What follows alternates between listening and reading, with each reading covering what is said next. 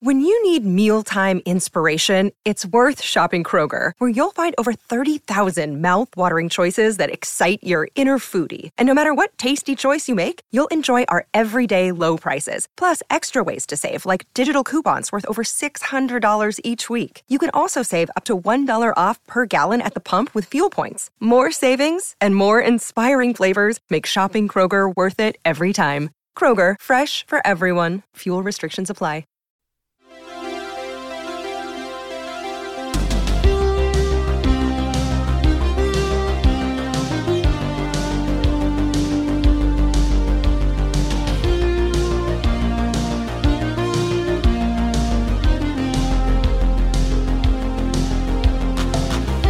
Welcome back to Game of Thrones 2 Electric Boogaloo. I'm your host, Anthony. We're back for another 10 episodes. Today we'll be covering Jon 2, that is chapter 10, with friend of the podcast, Kim Renfro. Steve and I will be doing our first look at season 2, and we'll begin a new feature, which will become a weekly feature on Electric Boogaloo. This we're calling Ask Aaron Anything. So without further ado, here is Boseman Aaron. Ask Aaron anything. Aaron, welcome to Ask Aaron Anything. Are you ready? I am ready for anything. All right, this first question comes from Luke. When is the last time you saw your chin? Oh, so this actually, um, I know this one because Anything means anything. I, it, it it sure as shit does. Um, I shaved my beard after a first horrific dying incident. Uh, right What? before, yeah, I started dyeing my beard because it was going oh, like I thought you uh, like Santa had a Claus near white. death experience. No, no, no.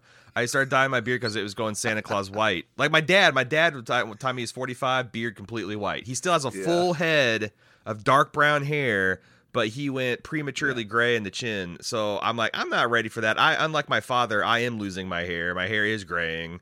Uh, so I started dyeing it. The first time, it just looked like I took shoe black to it, and I was so mortified that I shaved the thing off. And it was the weekend that we moved out of uh, our studio on Red Bank. I have a video of me like walking, like it's, it's over there on YouTube.com slash bald move of me like going around doing a walkthrough and showing how everybody how everything was set up before we tore it down. So that was two and a half years ago ish, I Uh-huh. think. It was last time. last time my chin was sighted.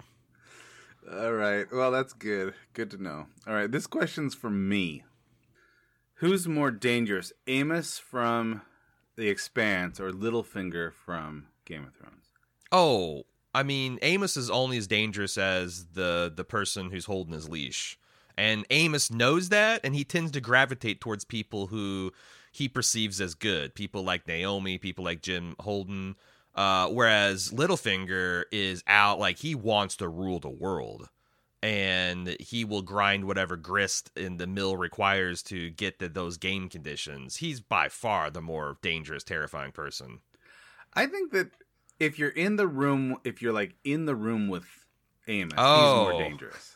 yeah, yeah, okay. If you're if, if, you're, you're, not in a in, the room, then Littlefinger is far more dangerous. yeah, if you're in a brothel and he's been drinking all night and the mood's sour and you looked at him funny, then yeah, you're probably going to get split in half by Amos. Uh, whereas Peter's like he's he's going to do a, a a cat Stark and and try to get some you know hedge knight to to stick a sword in you for some yeah, some gold and it'll some be like favors. five years from now.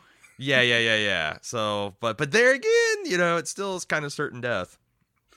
All right. Uh, so on the Expanse, which uh, by the way, I want to let you know, I want to thank you because I had read the first book of the Expanse, and I and I watched the first season of the Expanse, and I just gave up. The whole season, first season, you didn't like it.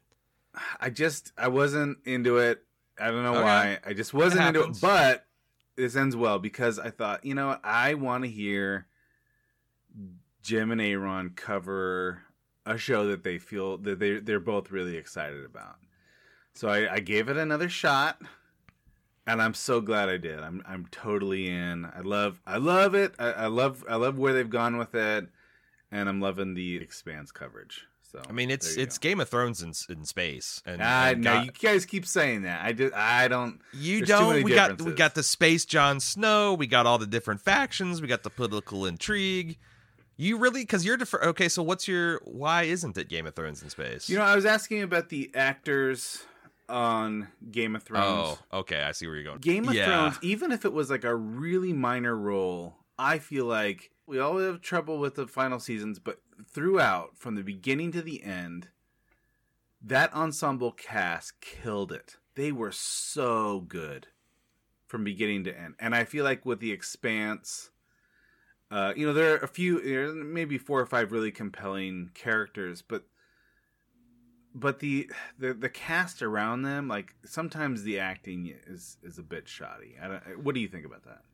I think that you overvalue a British accent and you're racist against belters. I think you hear Jared Harris, who's the fi- one of the finest actors alive, start spitting Beltalenga and start with the, you know, oh yeah, well, Walla, Beltalo, and you just like you're, you're you just can't handle it, can't handle it. Too much, too much of an inner Anthony, Uh-huh. too much of a well Waller to appreciate. No, you're right. Like I'm not. I don't think that like because like th- I, I say the same thing about like the Star Trek: The Next Generation. Like amongst the bridge crew, Yeah. they're all pretty exactly good actors, but like, and sometimes you get a planetary governor who's James Cromwell, and he's actually pretty good, and sometimes you get the guy who's just like, I don't know, Mm-hmm. Blue the cousin of the Grip, and it's like bad. Yeah. Uh, the fall off is pretty, and I think the Expanse is similar, not not nearly that bad, but yeah, they they definitely uh cast some seven foot tall European basketball players for belters and other people who might not be you know renowned for their acting ability and you know I I, I it's yeah you're you're probably right. The acting is not nearly as strong as Game of Thrones but hopefully the in game will actually be something that's not uh cover your uh, cover your your eyes and ears dumpster fire Yeah, I think you and I may have a different take on the ending, but that's that's a question for another show, maybe. yeah Before you go, do you remember Pigs in Space? oh sure yeah Pigs in Space. I'd like you to Uh-huh. say, "Ask Aaron anything." okay All right, go for it. ask Aaron anything Perfect, perfect. All right, man. I think throw throw an echo throw an echo effect on I that and see what absolutely going to reverb the whole thing. If you have a question for Aaron or Anthony, you can send those to book at baldmove.com. Kim, welcome to Electric Boogaloo. Thank you so much for having me. Kim, of course, listeners of this podcast will recognize Kim Renfro, entertainment correspondent at Insider. Did I get that right? Should I Yes. set that differently? No, All right. that is correct. Correspondent can it feels like a very uh, Yeah. fanciful title sometimes, but hey, here Sure. I am. Sure, there you are. And this is going to sound contrived, Kim, but I'm being totally serious. I was just talking with Aaron this morning about your wonderful book. Oh, thank you. Yeah, about about 11 a.m. Eastern, your ears should have been burning a little bit. It was just about when I had my morning coffee. There you so go. There you go. sure. You know, we were talking about sort of when Game of Thrones became a larger cultural thing. And I think that you make the argument in your book that it r- wasn't really till the Red Wedding. Yeah.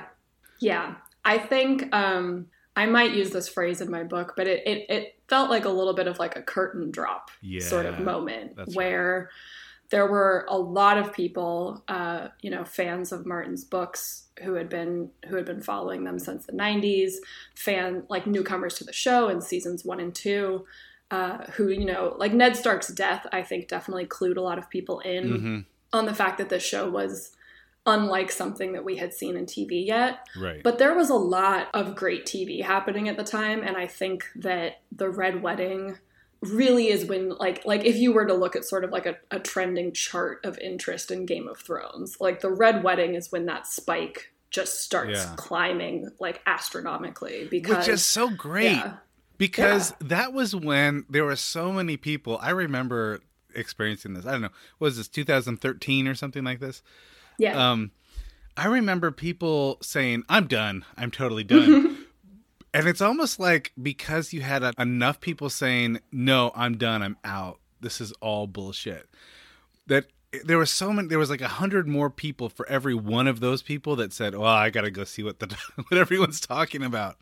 Yeah, exactly. I mean, people. I, I think that that's a very human trait that people like to be in on something that is Right. popular and that's being talked about. And the Red Wedding was so special, I think, because A, book readers did an incredible job of protecting that spoiler from the show I know, folks. right? Isn't that kind Which- of crazy and amazing? Yeah. No, in retrospect, I think that that it was a very it was a very generous um like communal act on everybody's behalf that everybody Right. sort of was like, yeah, we're we're going to let people have the same experience that we had when we were reading the books. Um, which I mean, I truthfully don't know if that would be the case these days anymore, That's a good question. I mean, given how spoiler culture works now online. maybe so. Maybe so. But I'd like to think I'd like to think that there's something there's there's a generous spirit among the fandom. I don't know, maybe I'm being a Pollyanna. Uh, yeah, and hey, maybe I'm a hardened cynic in the year 2021 here in a way that you- I wasn't. it's well earned. it is well earned. All right. Well, fantastic. Here's what I'm going to do. I'm going to do a synopsis of the chapter we're covering. We're covering Jon's second POV chapter, is that right?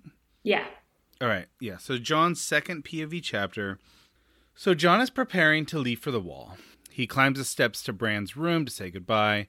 Although Catelyn tells him to leave, and Bran is still comatose, Jon manages to complete the task. We hear that Catelyn has prayed for Bran to stay, and she blames herself for his condition.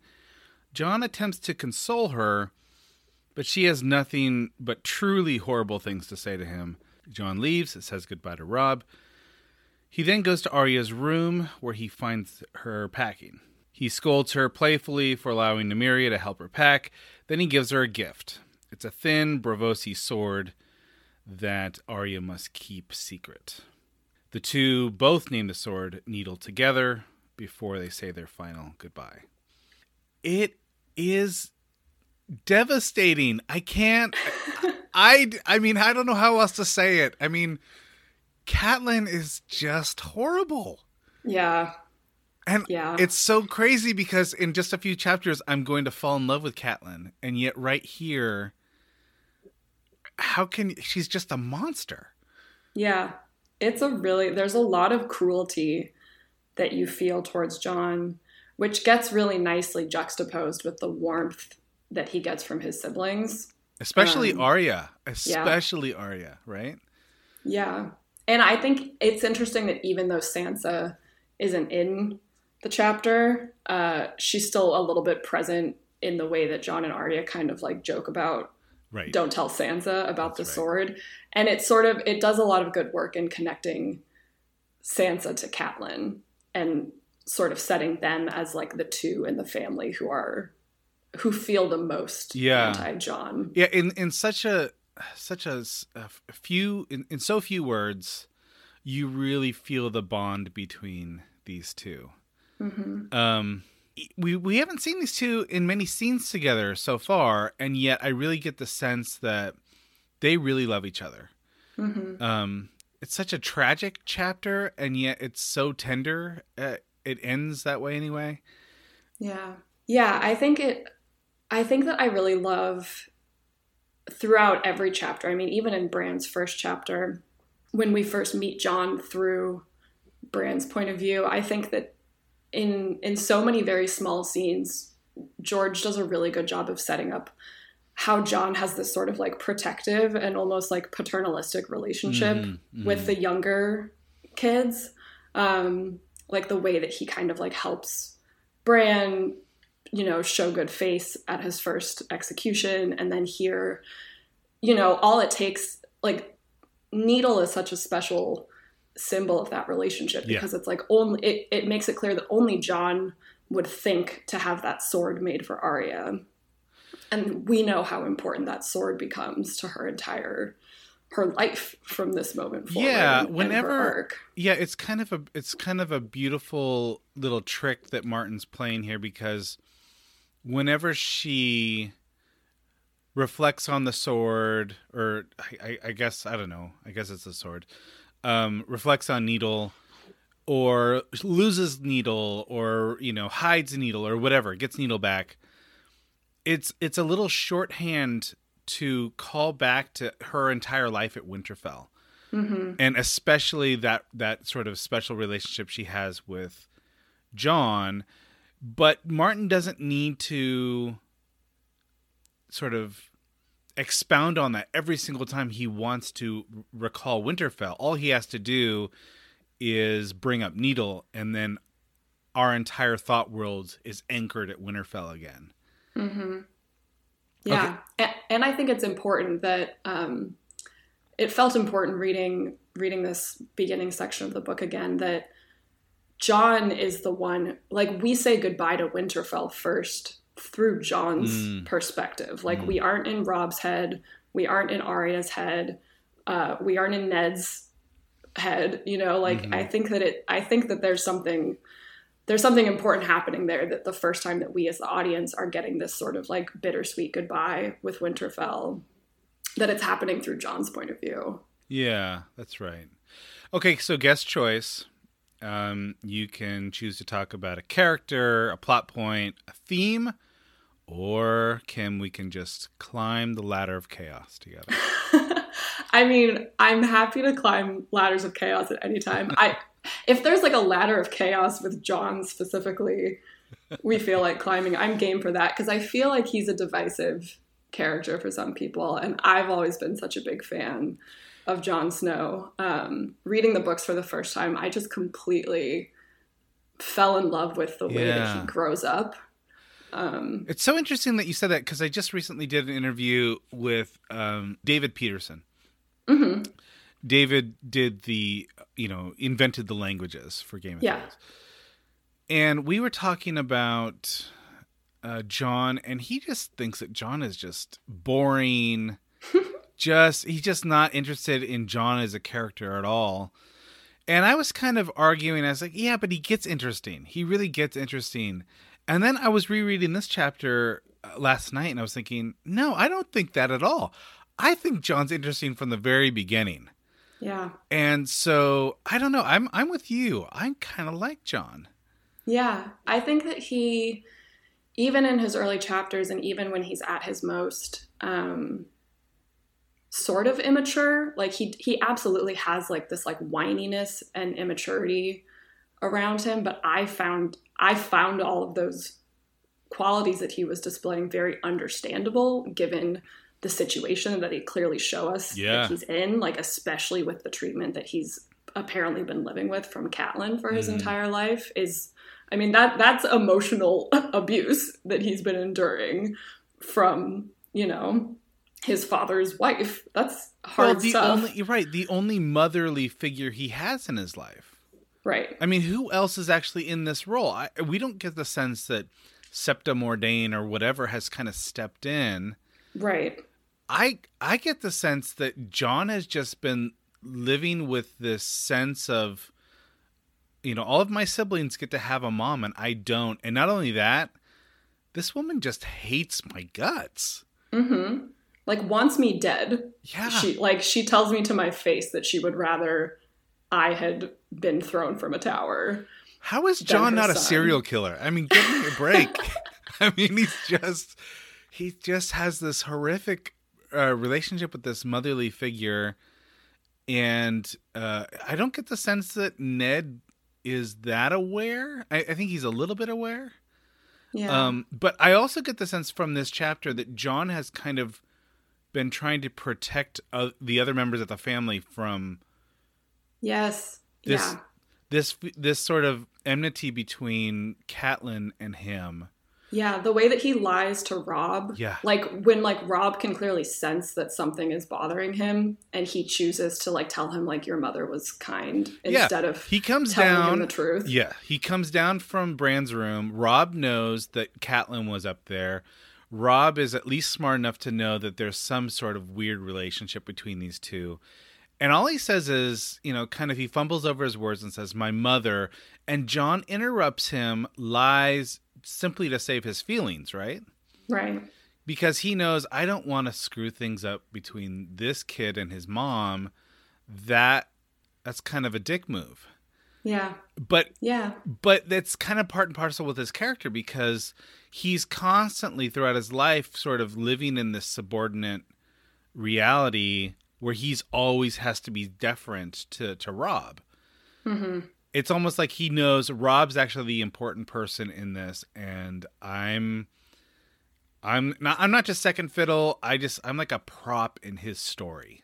hmm That's how it feels, anyway. Yeah. And I mean, you I I've seen the case made and I understand all the reasons why Catelyn feels very defensive about having uh, her husband's bastard raised in the house and how she feels like he might be a threat um, Sure. to her children's like future and livelihood. But it's also George George lets us know that and also shows us like the sort of the sad tragedy in the fact that if she just bothered Mhm. to speak to Jon and and like and get to know him, she would know that he's not the kind of person who has any intention of doing that. And in fact, he's the one who was so desperate to go to the wall and like set up his future so that he can never like be a threat to Robb's uh like lordship in Winterfell or anything like that. And I also like reading this chapter there there's just such like a tenderness in the way that he it's so important to him that he says goodbye to Bran that Yeah. he's willing to f- to face her down and like multiple times she tries to get him to leave that room and and does it in like the cruelest of ways and he just he like stands his ground and I find those little early moments of bravery in his Mhm. character really special um I also just I love that he just cries like honestly let more men cry in in books and movies and shows. You know, like I part of the reason I think why I rewatch Lord of the Rings and love it all the time is because like those movies are just packed with men showing like tenderness and emotion to each other in Yeah. a way It's true. that I don't think we see enough. And so I love that like even in these early chapters of a Game of Thrones, Martin is is bringing that like emotionality to some of these young men. You also get really get the sense that Catelyn. Well, she's. I'm going to read this little passage. So, mm-hmm. I prayed for it. She said dully. He was my special boy. I went to the sept and prayed seven times to the seven faces of God that Ned would change his mind and leave him here with me. Sometimes prayers are answered. Jon did not know what to say. It wasn't your fault he managed after an awkward silence. Her eyes found him. They were full of poison. I need none of your absolution, bastard. Jon lowered his eyes. She was cradling one of Bran's hands. He took the other, squeezed it, fingers like the bones of birds. Goodbye, he said. He was at the door when she called out to him. Jon, she said. He should have kept going, but she had never called him by his name before. He turned to find her looking at his face, as if she were seeking it for the first time. Yes, he said, it should have been you. And all right, okay. It's just too much to take. It's just too much to take. There's so much there, but the thing that caught me initially was the it should have been you because he's on his way out. She doesn't have to say it. Right. She's gotten what she wants. He's finally leaving Winterfell. She never has to see him again. But she has to stick the dagger in? It's Right. just horrible. Right. Yeah, and especially after she it that little confession to him also feels like a very special character moment for her because like again, this is I mean this is the first this is the first chapter where we have one of the Stark's perspectives on what's happening to Bran. Mhm, like mhm. prior to this, we just kind of got like some outward exposition from Tyrion about what's going on with Bran, but this is like Yeah. the first time that we're seeing him and that we understand like he's in a coma. Catelyn's been sitting with him day and night for weeks. I think it's like multiple, like a fortnight or something. Yeah, that's right.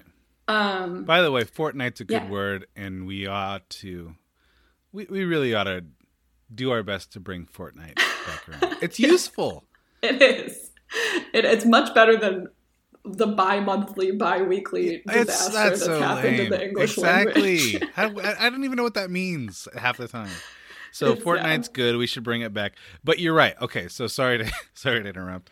No, no. And so I, I like again. I think George is so good at, at telling us a lot with very little, and so Catelyn having this sort of like almost like confession moment to Jon, um, where ov- like obviously she's only saying that because she feels guilty and she feels like she might be at fault Yeah. for the fact that that Bran is lying on that bed, and Jon uh, Jon recognizes that and tries to empathize with this woman who's apparently literally never spoken his first name. That was the other thing that I was. Years? Yes, that that got me so so.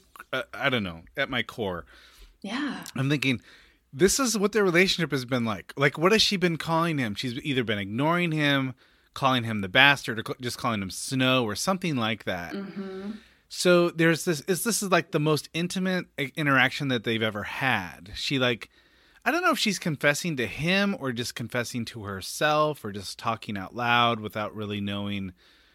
I don't know what she's doing confessing to him about this whole thing where she's blaming herself. It feels like she knows he's not going to repeat that information to So he's safe. He's he's a safe person to dump that on, which again is a heavy thing to try to put on a kid. Right. I mean, I know 14 year olds in this setting are considered more grown than they are in modern Right. times, but like, still, she knows that he's a kid, and she would. I don't think that she would ever say that to Robb or to Sansa. She's she's saying it to him because she knows that that Right. that sort of like dark thing that she's feeling is safe in him. Um, and then at the same time, instead of instead of allowing that to to be the end of it, she has to like double down on her cruelty to him and you know look at him with Right. poison in her eyes and call him bastard and then still push that knife in a little bit more Oh my while he's gosh. out the door. So I, I'm gonna step on a little bit of the book book versus show differences, uh, Mm-hmm. but this is not in the show. They delete a lot of these lines, and what ends up happening is Jon says goodbye, and then there's no confession. She says, "I want you to go," and he leaves as Ned comes in. Yeah. So Ned comes in, and so you don't hear any of that sort of confession. But what ends up happening is they take a story similar to that and they put it on Kat's lips in a conversation with Talisa. Mm-hmm. Uh, and so what ends up happening is she says, "Well, actually, when Br- when Jon was a boy, he was sickly, and I prayed to the gods that he would live, and I promised the gods that if if he did, I would, I don't know, I would take care of him, and I wouldn't be horrible anymore." So it's almost like they grabbed this little snippet of dialogue and they reframed it for a later confession. Uh, But this time it's not told to Jon, it's about Jon as a baby. Right. So that's a little nice little trick there. And I like that they did that because when I first read this, I thought this is just kind of too much. Yeah. It it should have been you like what mom actually says. Like you you could have a horrible mom. Who who's actually going to say that? It feels a little bit contrived. Yeah. I mean, I think it wouldn't have worked in the show because you need all of that internal buildup. I think it's in her previous in, in the chapter prior to this where she has a lot of internal thoughts about the fact that Ned not only sired a bastard, but that he then brought him home for all the world to see Right. um, and that that was like a special kind of humiliation that she had to endure when she had you know she married the man that she married the brother of the man she was supposed to marry sure. immediately got pregnant and then he went off to war and she was just alone for years and then he comes back Not just alone With- for years, alone for years in a totally alien environment, right? Right. Yeah. And then he comes back with another woman's baby, which is highly unusual for custom as as we learn from her point of view. So, yeah, in the show you don't have all of that context for why she would be so hateful towards him and I think that Benioff and Weiss and the and the season 1 writers were probably just aware that that would turn audiences against Catelyn too much like too early Probably. uh, she- you know, she's she's flawed later, and I mean, even still in this moment, you get that sense of of sort of like disdain that she has for Jon Yeah, yeah, in that yeah. scene a little bit. It's just it's watered down, I think, so that audiences aren't aren't against her for the entirety of the rest of the show. That's right. of. And somehow, I don't know how, but somehow through Martin's magic, the next time Cat I, I get a POV from Cat's perspective, I'm totally in. Like I've forgotten about this whole thing. Mhm. I I'm in love with Cat and can't wait to see what she does next. You know, some of these character arcs like Jaime or whatever, it's going to take several books for you to actually forgive him for what he does in book 1. Yeah. But with Cat, it's almost like this full 180. I don't know. I don't know what it is. Maybe I just, uh, maybe it was just my experience. But I, I don't hold this against her later on. Yeah. I mean, I think that she, in all the ways that her cruelty towards Jon is hard to swallow in Mhm. in the moments, I think that it the way that she has had to sort of harden herself as a woman in the world of Westeros, I think becomes really clear really quickly. And you even don't have to see it from Catelyn's perspective, but like you get it in the way that Arya is struggling against the roles being assigned to her and in the way that Sansa is completely embracing them. And so I think by the time that you get back around to Catelyn, you're like, oh, this is what this is what she's up against as the wife of Lord Stark. Um, I don't Mhm. know. I think that that might have something to do with why it Yeah. doesn't stick as much. Yeah. The passage that I read also has this little indicator, and I don't know if it's a foreshadowing or whatever. I think it's intentional, but let me run it past you. Okay, so Bran's when when Jon first sees Bran's hand, it's described as it looks like a claw. Hmm. And then in the passage where he grabs the hand, it says it it felt like bird bones. hmm And so I'm wondering if little hints, little foreshadowing details about the being being the three-eyed crow. Yeah, that set off little alarm bells in my head when I was rereading it too. Especially because I think the next time that we that we get Bran's dreams, he's flying, Yeah, right? yeah, sure. Yeah, yeah, yeah. So like, we're like the first time that we see Bran lying there, he has these sort of like bird-like descriptors attached to him, and then the next time that we're in his head, we know that in like what he's going through while he's lying on that bed is very connected right. to the three-eyed crow. Now I didn't know till much later. I didn't know till Aaron and I were writing our books on this that Bran actually means crow, raven in, in, in Welsh. hmm Um, and I was I just kind of stumbled upon the whole Bran the Blessed uh, mythology, and it totally makes sense, right? But for most readers, I would guess you're not thinking of Bran like, you know, like like that it means bird, you're or crow or whatever. I think that you're just thinking of it as like a shortened form of Brandon, right? Yeah, definitely. But That's that what again, I when I was first reading it. Right, right, right. So again, you know, little these tiny little seeds that Martin is sowing. Yeah.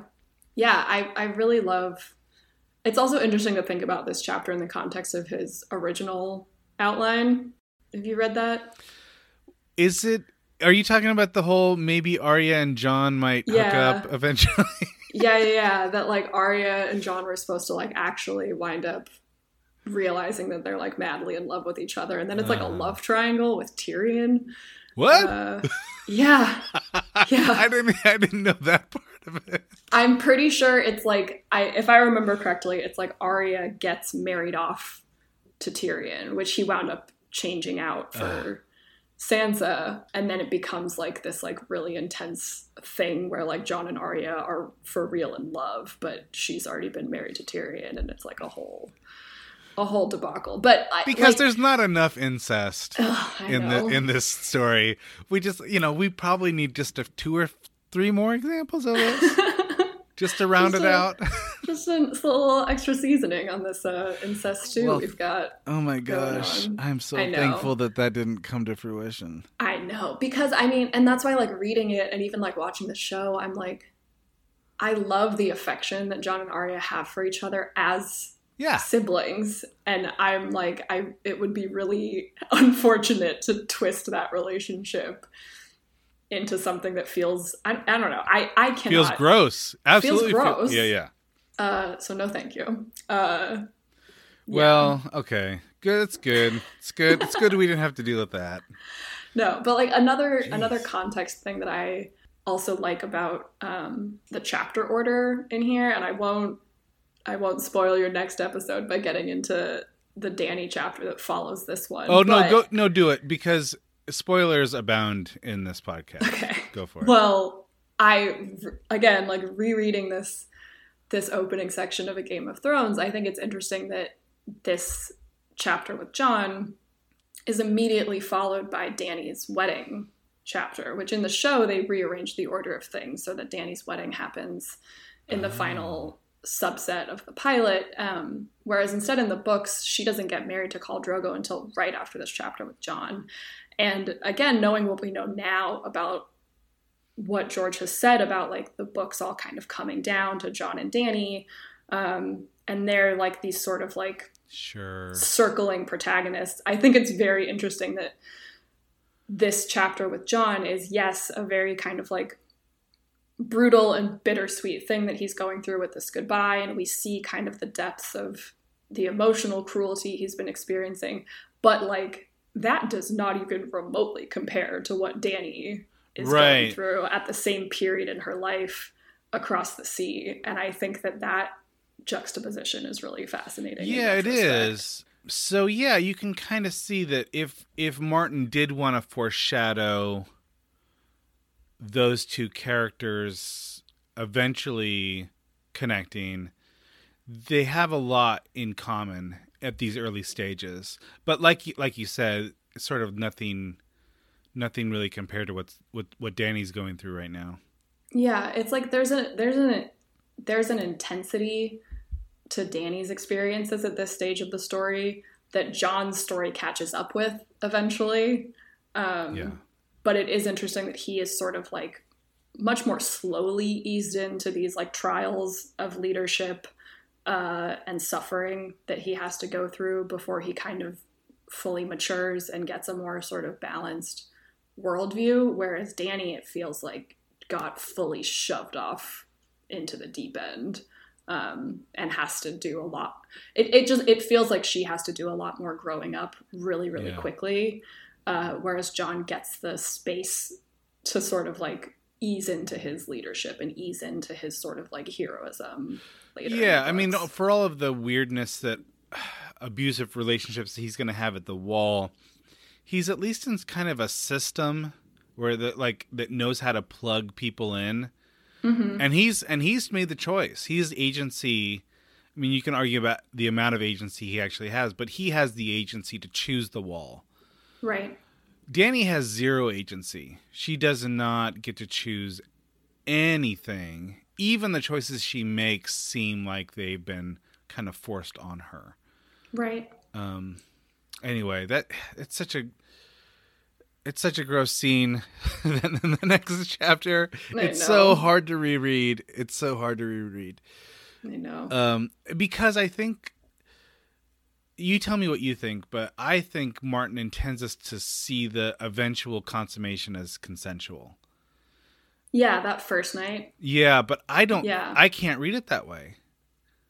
Yeah, I mean, you could argue that there's literally no way for a 13 year old to consent to sex. Like, that's why statutory rape Absolutely. is a thing now, uh, because she doesn't, you know, she doesn't understand the weight of what's happening. So even if she, Right. even if she is a willing participant in her wedding night, that doesn't mean that it's not some uh, some category of assault.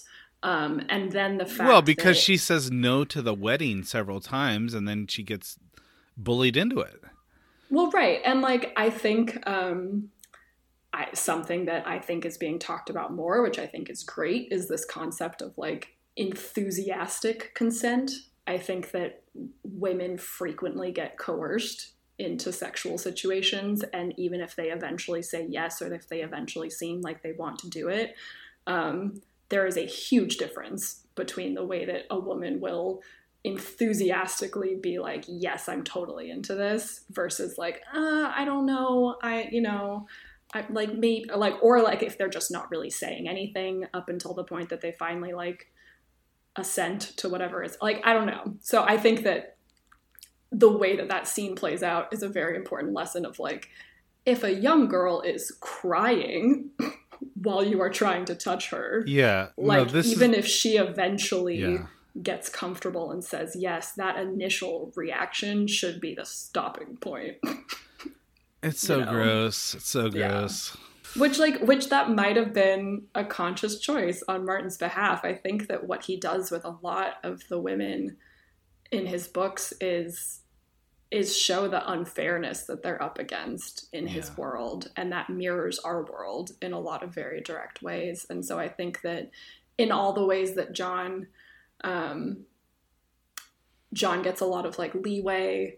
Or I, I mean it's also like maybe that's why people think he's boring is because he really he even in his struggles and even in the stuff that he's up against he's carrying a certain amount of privilege in this world because like you said he he gets to he gets to choose to go into a system that has a place built out for him. And they Yeah. even say like bastards can rise high at the wall. And he eventually does become lord commander Well, So, and he yeah. he grew up a rich kid, and Right. he grew up with all of the things that rich kids grow up with. You know, he's he actually has a leg up at the wall because the wall still has this idea that the sons of noblemen will make better commanders.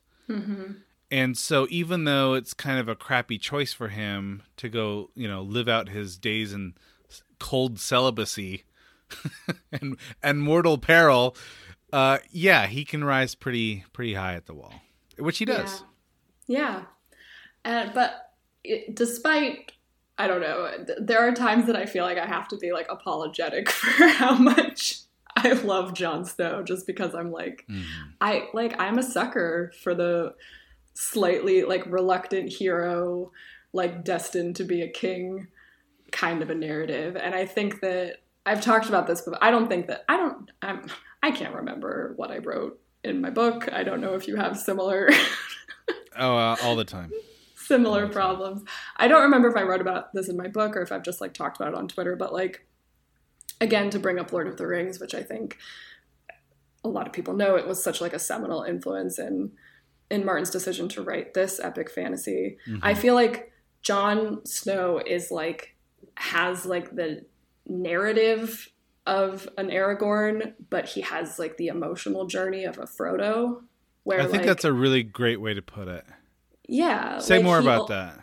he just like the way that he the way that he ultimately is the one taking on the burden of trying to to stop the white walkers and trying to sort of bring bring peace between you know the free folk and normal folk because he knows that that's ultimately the only way that all of humanity might survive and that's that winds up taking a real emotional toll on him uh whether it's through like the loss of Ygritte or the Mhm. brothers that fall in this war. Um, and all at the same time, this hasn't happened in the books yet, but like, you know, we know by now that, that Jon is the son of, of Rhaegar and Lyanna Right. and, and that like lurking in sort of like the background is this sort of like destiny aspect of like this idea that he is the, is the rightful king of Right. Westeros. Yeah, so in Um, all those ways, he's like Aragorn, right? mhm. in Yeah. in the way that he's like Frodo is that he has to you know he he has his own Sam and he goes into the dark realm right he goes Mhm. north of the wall to you know complete this mission and in all of those ways he's a little bit like Frodo and he you know he has those kind of deep male friendships that Frodo Mhm. has right Yeah, I think I think that the way that he his his ability to sort of to connect with people and to inspire like a fierce amount of loyalty Mm. in people is part of what I also really like about him because I like I believe that I believe that that the other boys that he eventually starts to help and train would feel a very like fierce uh fierce dedication to him and and follow him and in the same way that Sam does. Um and I think that that's also why his relationship with Arya is special because like Arya clearly even without seeing him for so long still like has this idea of Jon as like the one person who always understood her even before she might have like fully understood herself and that's why it makes it like you know all the way down the line the fact that that believing that Arya is in danger is the one thing that finally gets Jon to break his vows and to like really and truly decide to like throw all Hmm. caution to the wind and, and return to Winterfell. Like he only Yeah. does that because he thinks it's Arya. Right. Um, and again, that wouldn't be believable without this very short six page chapter at the start of this book. Did you get the sense when I was rereading this? I was thinking, I just miss these characters being together. I was, I was thinking, Jon never sees Catelyn again, hmm so you never have any kind of resolution there. Now you might get it in the books. You didn't get it in the show. Robb and Jon never see each other again, so they're saying goodbye. Jon and Arya will eventually, we- we're you know, fingers crossed, they will eventually meet up at Winterfell like they do in the show.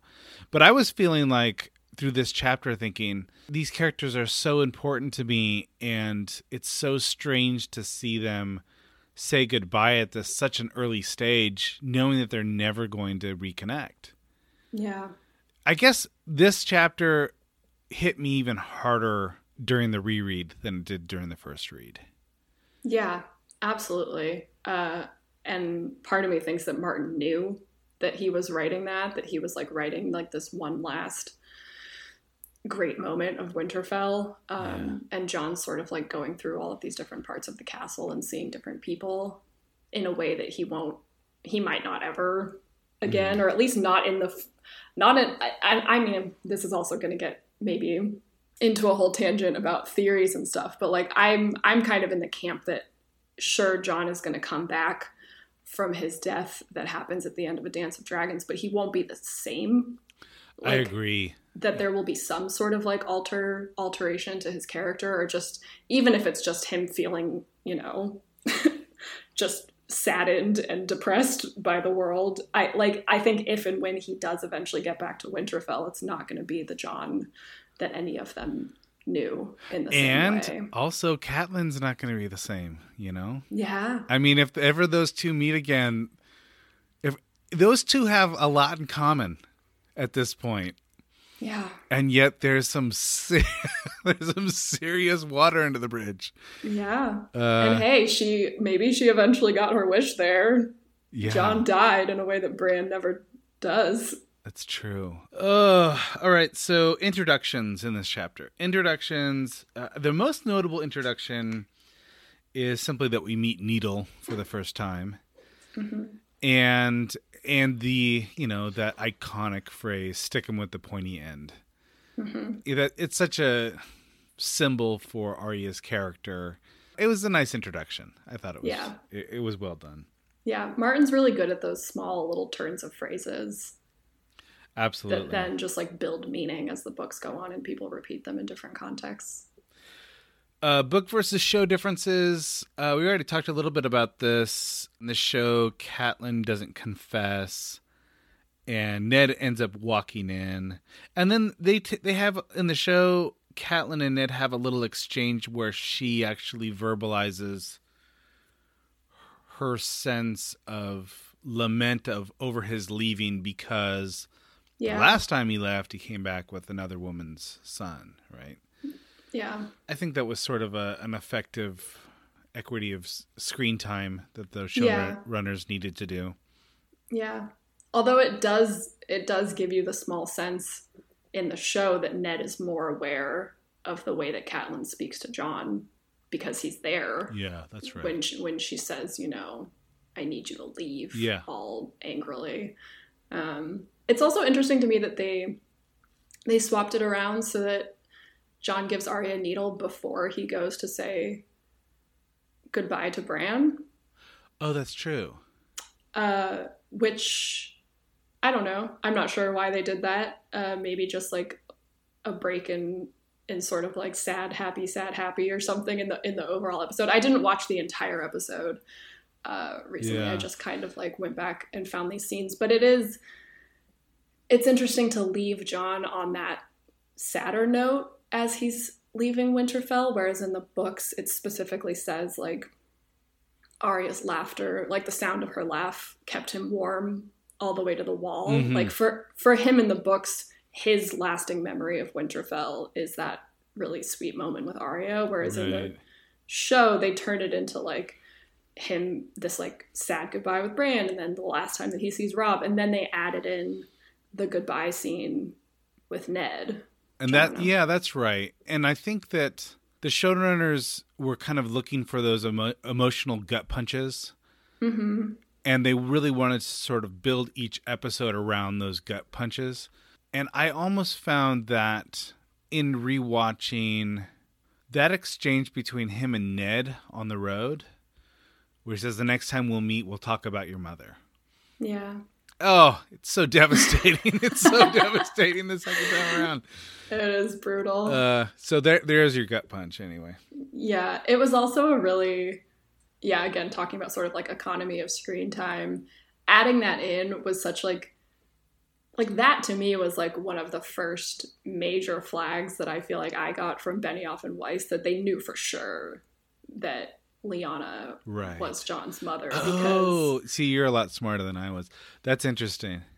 because they they specifically write the dialogue in that like Jon says something about is she still alive or something and and Ned's very careful to say like you have my blood uh without saying Right. like I, I don't know it, it was it was written in a very sneaky way that told book readers that Benioff and Weiss knew something for sure that we didn't and that they were setting up a little more exposition around Jon's mother That's really, I'm really glad you said that. That makes me think. I mean, there were some things that they really did well. I think that a lot of times, Mm-hmm. in retrospect, they, they, they have to take a lot of abuse.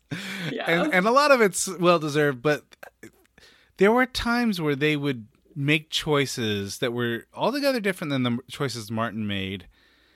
And they were really good choices. hmm Uh, I think that that's probably one of them.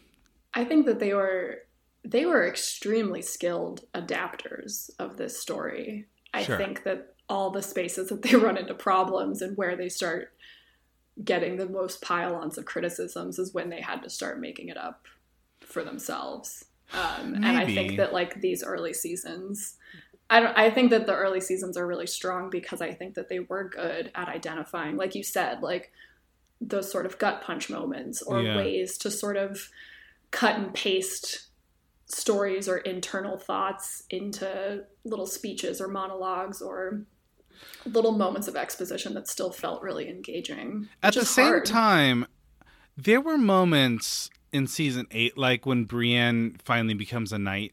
oh, There were moments where it's like they're they're not adapting. As far as I know, they're not adapting. That is that's them, yeah, and it's it's. I think it's probably talk about men crying. I I can't watch that scene without crying.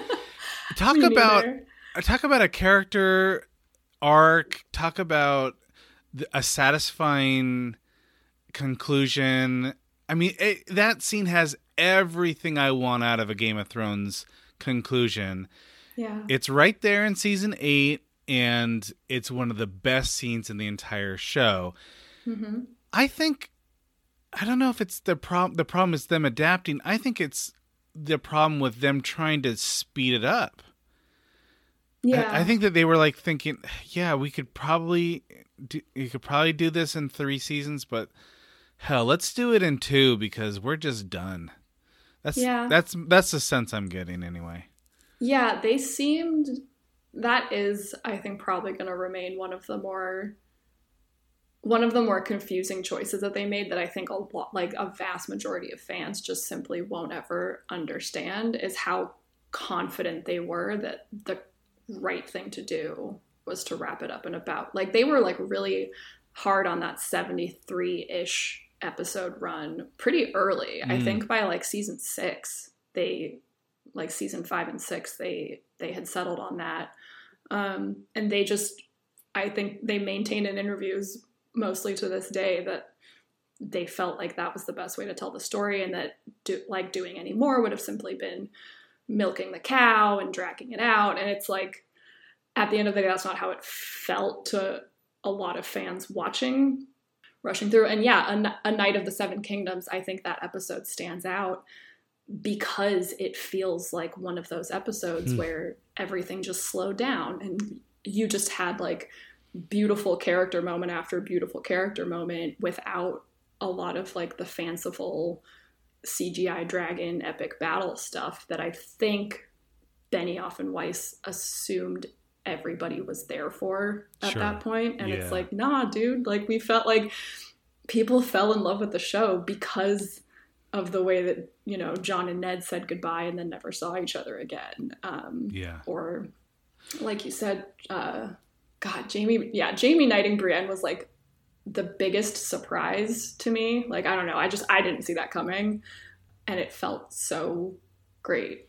it was so I so can't. I just. I just. The the the the. the I'm stumbling because I'm so emotionally invested in this. Pod looks at her, Mhm. and Pod knows her at this point. He like he knows what she's all about. And she, it's almost like she she can't even admit it to herself. Like I don't want to be a Mhm. knight. She can't even name it because it's something so deep in her core that she's even afraid to say it out loud. yeah, But Pod knows her by this point, and Pod's like, "What are you talking about? Of course you do." yeah, Uh, and then, of course, Jaime, who's a, always a little bit slow on the uptake when it comes to these things, he realizes, like, oh, I, th- I know what the right thing to do is. I'm gonna do the right thing. I don't Yeah. know. I, I that little like nod that Podrick gives, which like it almost feels like he's giving her permission to like let herself have this thing that he knows she wants so badly. It's so Absolutely. beautiful. her concept of a knight is to be selfless. She's a servant of the crown, or uh, the the servant of, you know, the person uh, that she's made this oath to, right? Yeah. And so to want something like what what could be given to her uh, in terms of a title is something that she almost feels like I need permission to be a little bit selfish here.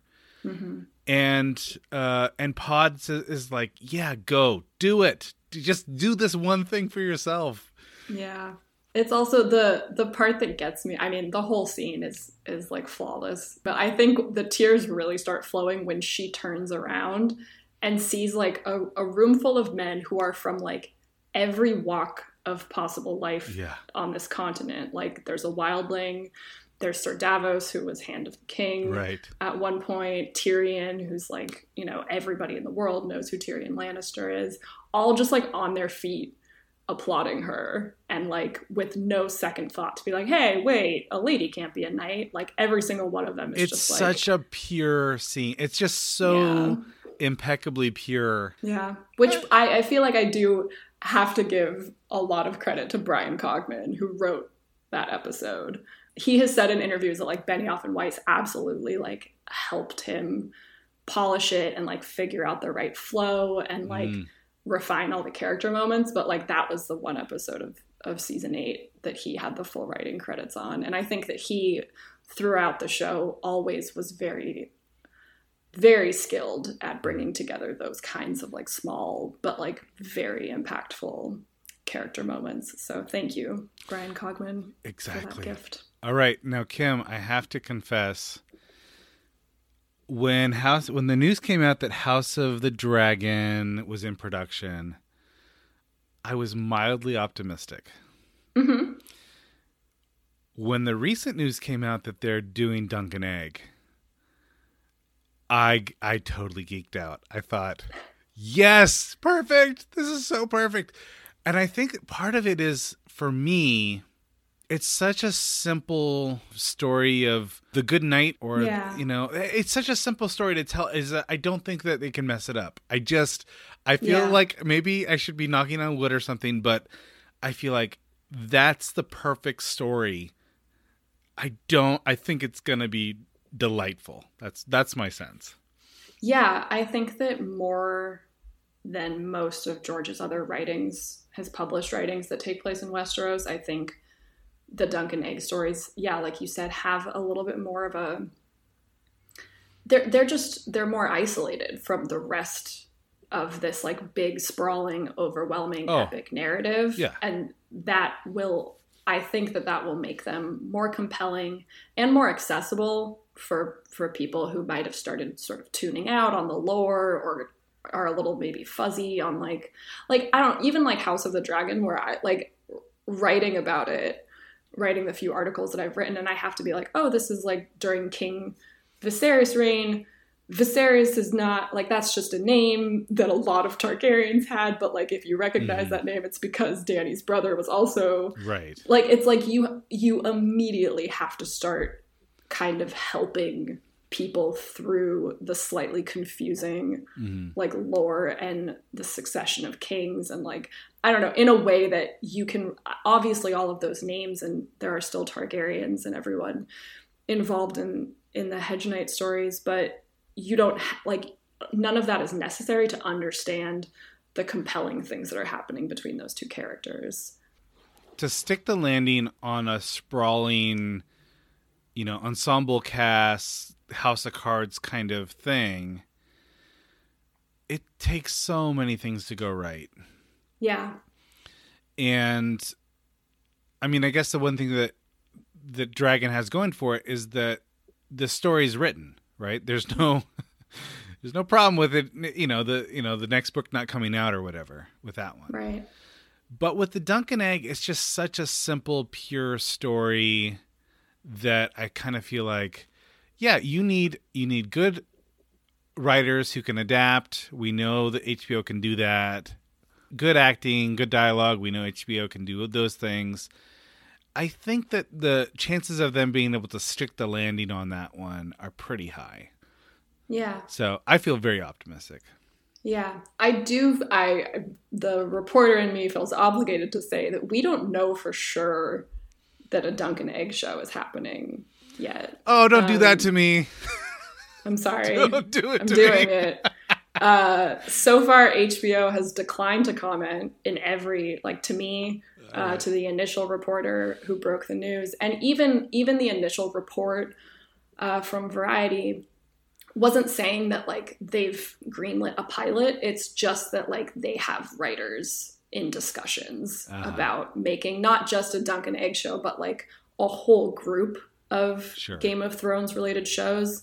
Uh, James Hibberd at Entertainment Weekly followed up the initial news with his own report that sort of sort of hinted at this idea that like HBO, like Warner Media, but like HBO Max might have seen what Disney Plus did with Star Wars Sure. and Mandalorian and how they're like creating this like web of interconnected shows and thought like okay maybe that's the the, That's the the, way to do framework that we should take but we don't we don't know anything for certain except House of the Dragon.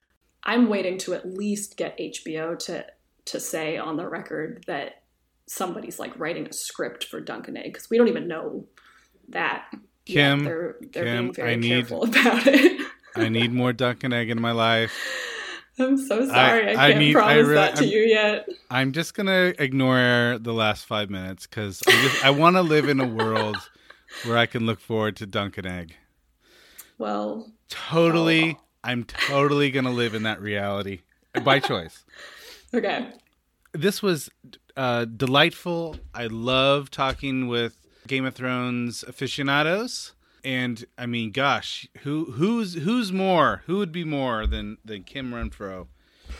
Game of Thrones aficionado extraordinaire. Now, we mentioned early on your book, which is a must purchase for any Game of Thrones fan.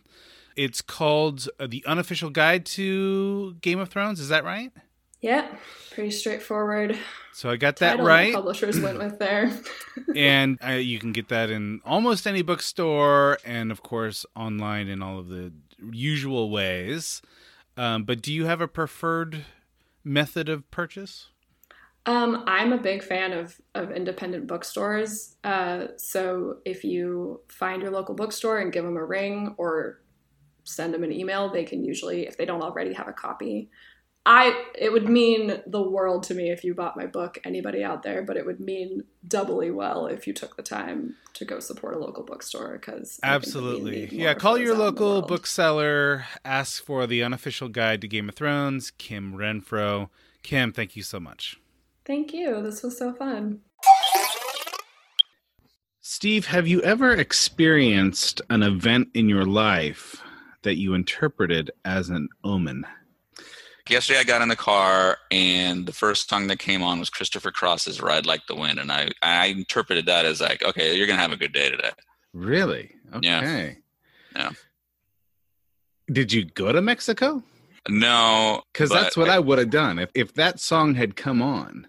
Yeah, but it also it in that song. I mean, it, while it's inspiring, it also sort of tempers your expectations. Like, it, you got a long way to go. Such a long way to. go. It is inspiring. However, it's also realistic. It's like, hey, if I want to cut down on this journey, I'm going to really need to to get going pretty quickly here. He needs to get to the border of Mexico Yeah, to be free again. to be yeah. And then I never looked at the lyrics, but I think he says something about you know I'll be around till ten or something. I'll be here till ten, I'm here. and then I, and then I gotta go. I got a long way to go.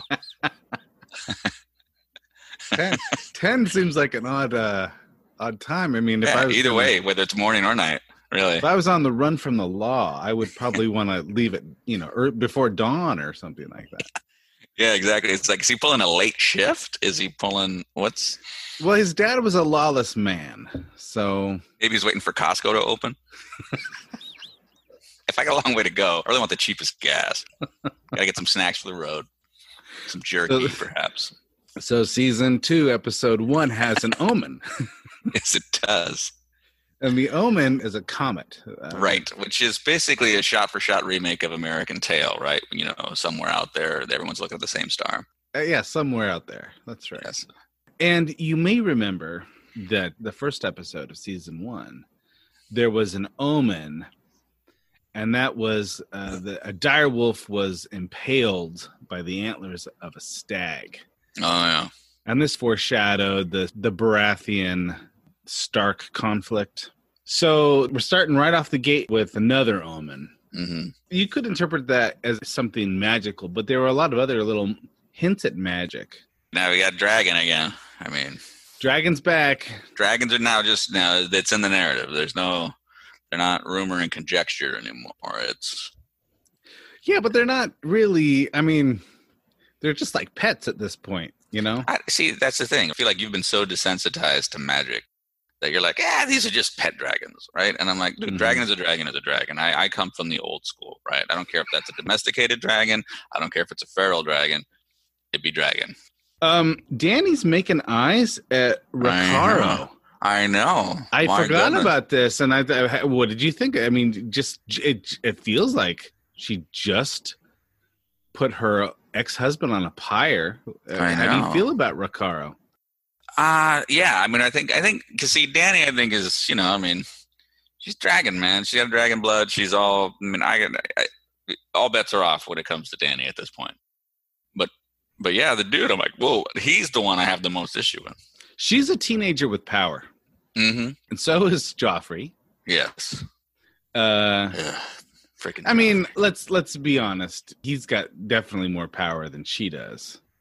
well, she does have a dragon. She does have a Dragon. but at that point, it's sort of like, do you They're want do you want a dragon or do you want like a Nalgene bottle with some fresh water? No, I guess that's fair. Joffrey is he's pitting. It's blood sport. He's pitting knight against knight. Yeah. hedge knight against hedge knight, or whatever. This is what's on. This is what's on TV today. Yeah, that's right. In daytime, blood sport. Nighttime, watch the sky. And Joffrey gets slapped again. That's, that's always yeah. Can't get enough of that, man. yeah. It's nice. It's Yeah. you know they they really should. There has to be on YouTube like a Joffrey slap montage, right? I would hope so. We haven't discussed Tyrion. Tyrion just kind of comes rolling in, and this is where I was having a little bit like uh, it, it took me a little bit because I was like, is this like how much time had taken place right between seasons when Tyrion shows up? There was a certain matter of factness that I had assumed that okay, well, he's, he's Mhm. been the the hand, and that's why he's able to just sort of kind of roll through like this.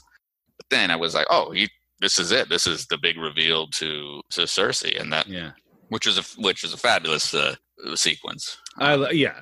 So this was a big point of discussion in the writers' room leading up to this this season because by the map, it would probably take Tyrion three weeks or thereabouts to get to King's Landing. And so the question was, well, if it took him three weeks, then should he still be wearing his armor? Ah, and they, they they really wanted some continuity there between like so he just stepped off the battlefield and now he's you know sort of rubbing it Right. in Joffrey's face. can we assume that he just threw it on when he got there? Just to That's ju- exactly what they decided. They're like, Okay. look, here's what we're gonna do. We're gonna imagine that Tyrion knows how to make a grand entrance, and so he travels, gets to King's Landing, puts his armor back on, yeah, just so he can deliver that line. Didn't see you on the battlefield. yeah, yeah. and I, you know, it's he, he's just he's just playing with fire with Joffrey. It seems, Yeah, he is. But Joffrey, it's almost like Joffrey's that kid who's like, I am never, gonna, you know, I'm always gonna be sitting at the kids' table with this guy. I do like how he um, sort of took over decorating the throne room the same way Dwight Schrute painted the uh, office all black when he uh, became manager of Dunder Mifflin. it's like any teenager who's finally got a can of paint in in their bedroom. Your bedroom, uh, when you were a teenager, had a. I remember this vividly. It was that long poster of Michael Jordan with uh, his wingspan, like six, you know, six foot Yeah. seven wingspan or whatever. That's right. And I remember a very neat, very, very neat room. Yes, very neat room. I, this is a high. This is a very high compliment coming from me. Almost as high as the time that I told you that I think you'd make a good serial killer. Yes, well, no, I those those that that still rings true because you know I really didn't pay a lot of attention during career day, Mhm. and so just it's nice to know I can still get that kind of wisdom and and and because that's the beauty of being a serial killer is it's not like you can be like oh man my time has passed you know he could just it could be like a post like it's a retirement plan really Right. I totally get that. And I think that a lot of people feel like when they get to their 40s, they're pretty well set in their career path. right But there's that that moment of transition where you have to decide are, are you going to become a serial killer or because not? there's always people that's This what's kind of nice about it I think I feel like you're you're uh, almost a paraphrase of Jesus just then. I just figured that was going to be like what the big takeaway was when I'm on the stand. You know, there's always people. What what is it? what was your motivation? Well, there's just always people. And it's like I don't know if he was saying that because like he's complaining. Ah, there's always people, or if it was like, hey, good news, man. There's always people. You're not going to miss a few. unlimited resources, and come on, there's tons. So Joffrey is ascending. He's Yeah. His and his mother and he he now seems like they have a different relationship. the tension of Joffrey, right? I mean, he's a teenager with power. It's you know, he's trying to show that he's he's the king. In his mind, the interpretation of a leader is you call the shots. And of course, we see that the the contrast to that when Jon Snow is confronted by the commander, Mm. um, who says, you know, if you want to lead, better learn to follow. There's something very poignant about that. uh, Bran has a wolf dream. He does, as you know, as young boys do. Right. Yeah. I mean, would you rather have a wolf dream or a wet dream? Are they mutually exclusive?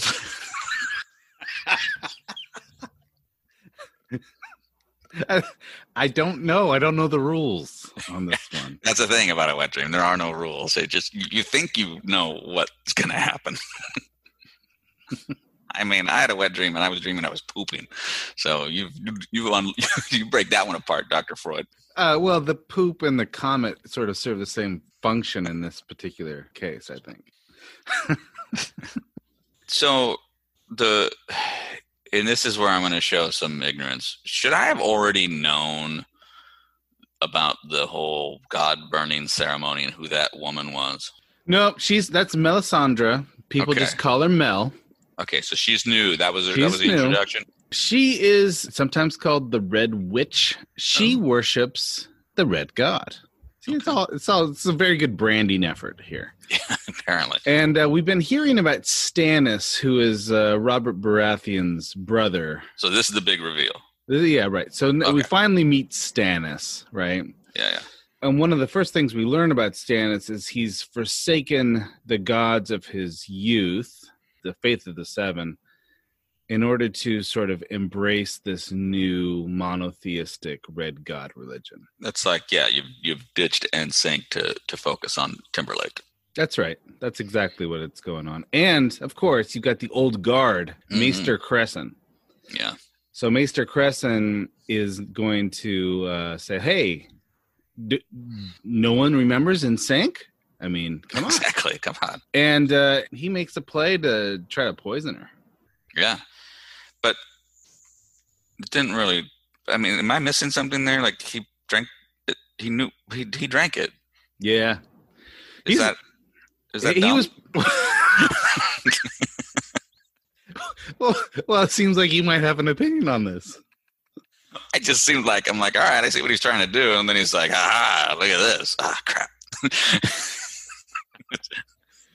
That's like pushing all your chips in with a nothing hand. Yeah. and the other person's kind of like, "Yeah, no, I, I, I knew what you had in your hand." And uh, I remember, I remember it was a church sermon I heard one time, and they said that you know, if, like not forgiving somebody, like holding a grudge, is like drinking poison and hoping the other person would die. And I always thought this guy does not know how to poison people.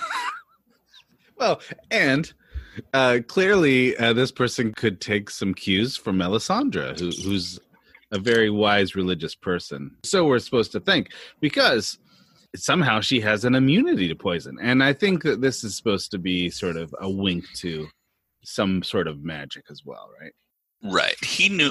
So I'm going to go back to like he knew, right? I mean, he did it, and then he drank Yes. it, and then it was like I'm like I'm, I'm looking at it and like I know this is supposed to be a dramatic moment, but I'm like, well, yeah, man, that's that's what that's what it does. So if he would have just stood up and said, "Hey, let's drink to the one true God," and handed her the cup, Right. uh, that seems pretty obvious. But if you drink it first, So is he willing to die to take her with him? Is that what what I was to interpret? Yes. A- Okay. Yes. And Okay. I think we can return to your original question is that dumb? well, apparently, I'm gonna stay on record as yeah, a little bit. like, I mean, play the long game a little bit. Uh, we meet Craster's wives, who are also Craster's daughters. yeah, that's uh, that's convenient. So, just in case you thought we were done with the incest, nope. No, we're, it's Uh, like a public service announcement. This whole thing is like this whole anti-incest agenda that we apparently needed. it was on the Yeah. rise. Unfortunately, I don't know if it had the effect we were hoping it was going to have. You Uh, know, we all saw the "This is your brain, this is your brain" on drugs commercial, right? Yeah. There are people right now that are like, I didn't even know incest was an option until you showed it to me. Oh man. All right. So yeah, so Jon Snow's having trouble because uh unfortunately he is both as pretty as a girl and My goodness, yeah, that was quite the. was and quite the- he's staring daggers at old Craster. all right. Well, I mean, I, I yeah, I mean, there's a lot. There's a lot of reasons to maybe not be a Craster fan. Oh really? Because I was a big I was a big Craster supporter back in the day. What's your major problem with him? Jeez. All right, so we are approaching what is known in the fandom as the War of Five Kings. Okay, We've met four of the five now. we got All right. Joffrey, Joffrey is certainly uh, Robb, Robb, we got, uh, Stannis, Stannis. Yes, yes, yes. I was Right. on his name. and Renly. Right. I think we're going to meet, meet the fifth king next episode. Far up. Yeah, yeah. So Joffrey kills a lot of babies.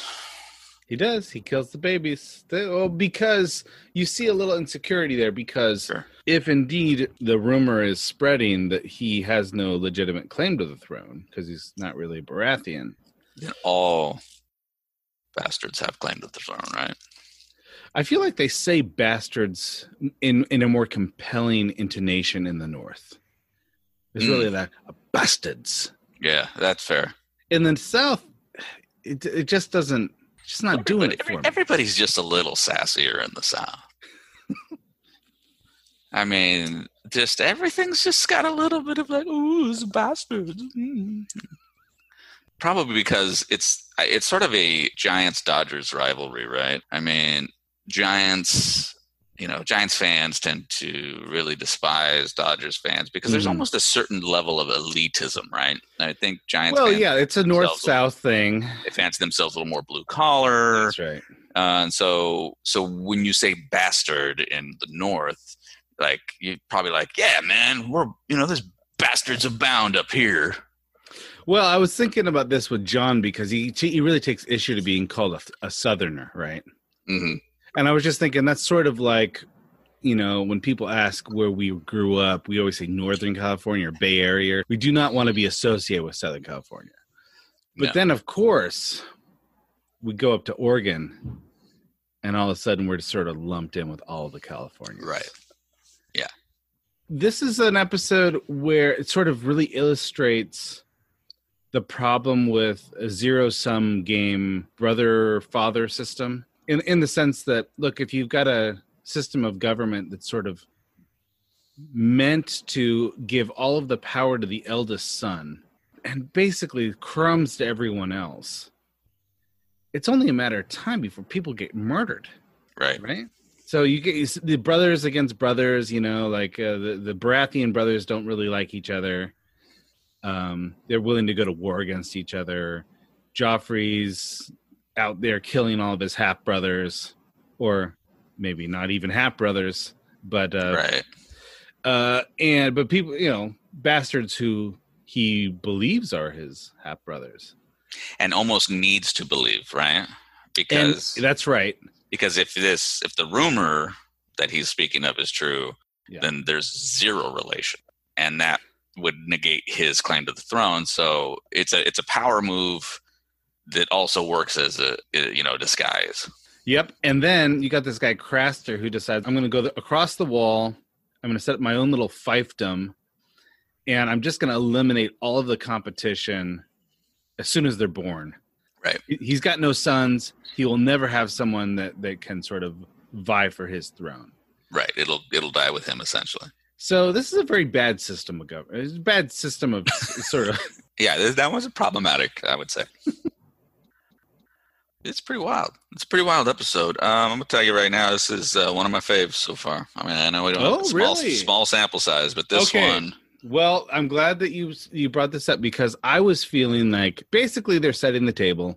You started a new game of chess and you had to take a little while just to put the pieces in place. But there wasn't any sort of great reveal or I was I was curious what you would think about this episode. Um oh, it's great. They're advancing the runners, man. okay, All right. A lot good. of yeah, yeah. This one, the political webs that were being woven, and and you know some of the adjustments based on what happened last. I mean, there was just you know, it got just enough Jaime Lannister.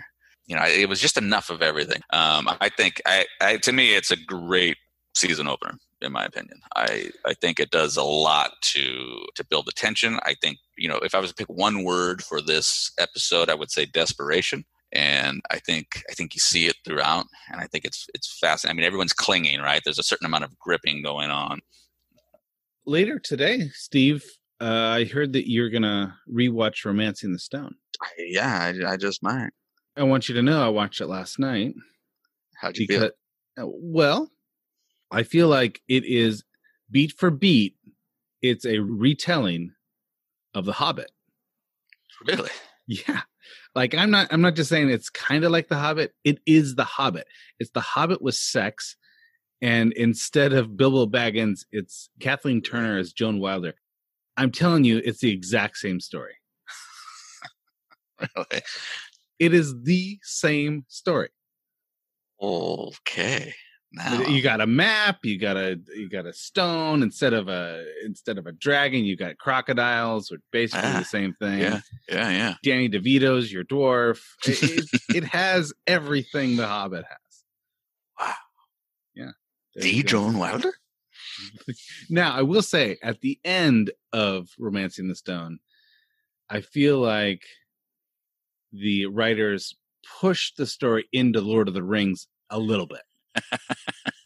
so it's not, I guess I shouldn't say it's a one to one allegory, but uh, Yeah, then Jewel of the Nile is just the Silmarillion. It's uh, I forgot about Jewel of the Nile. I totally forgot about Jewel of the that. Now I've got to watch that. Where you've replaced the Eddie Grant theme song with Billy Ocean's um, "The Going Gets Tough." The tough get going. Oh gosh, that tells you everything you need to know about that movie.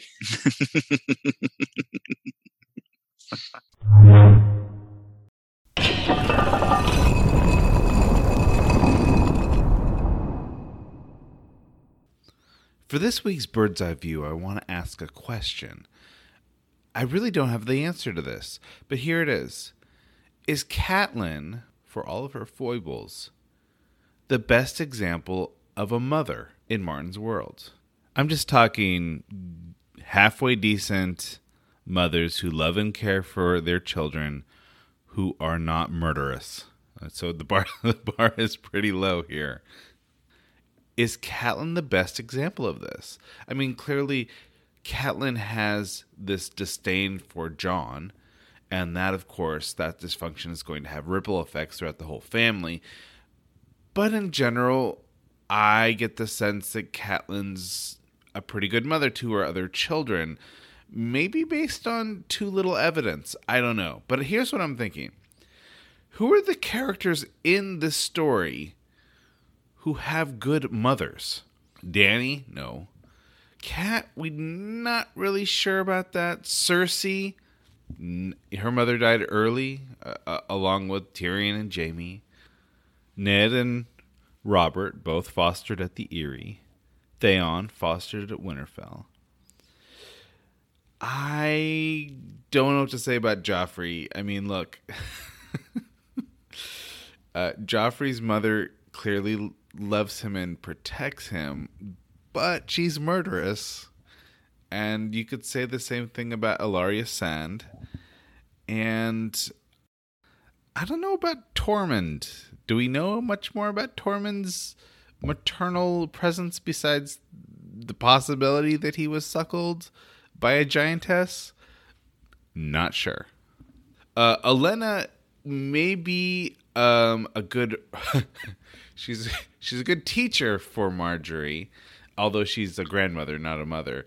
Is she a good role model? I mean, she's one of my favorite characters, but is she a good role model? I don't know.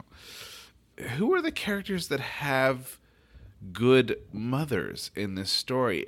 I can only think of one possibility, and I think I've got to lean on the show rather than the books for this, and that is Samwell Tarly. Sam happens to be one of the very few examples of someone who has a halfway decent mother who loves him and cares for him, who isn't also murderous. Which is also interesting because Sam is attracted to Gilly.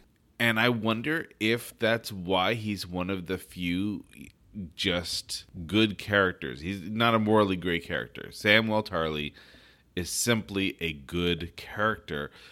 And if that's right, if that's correct, what does this say about Martin's view of motherhood? Like, what's going on there? If you have any thoughts on this, hit me up at book at baldmove.com. And that's all for this week.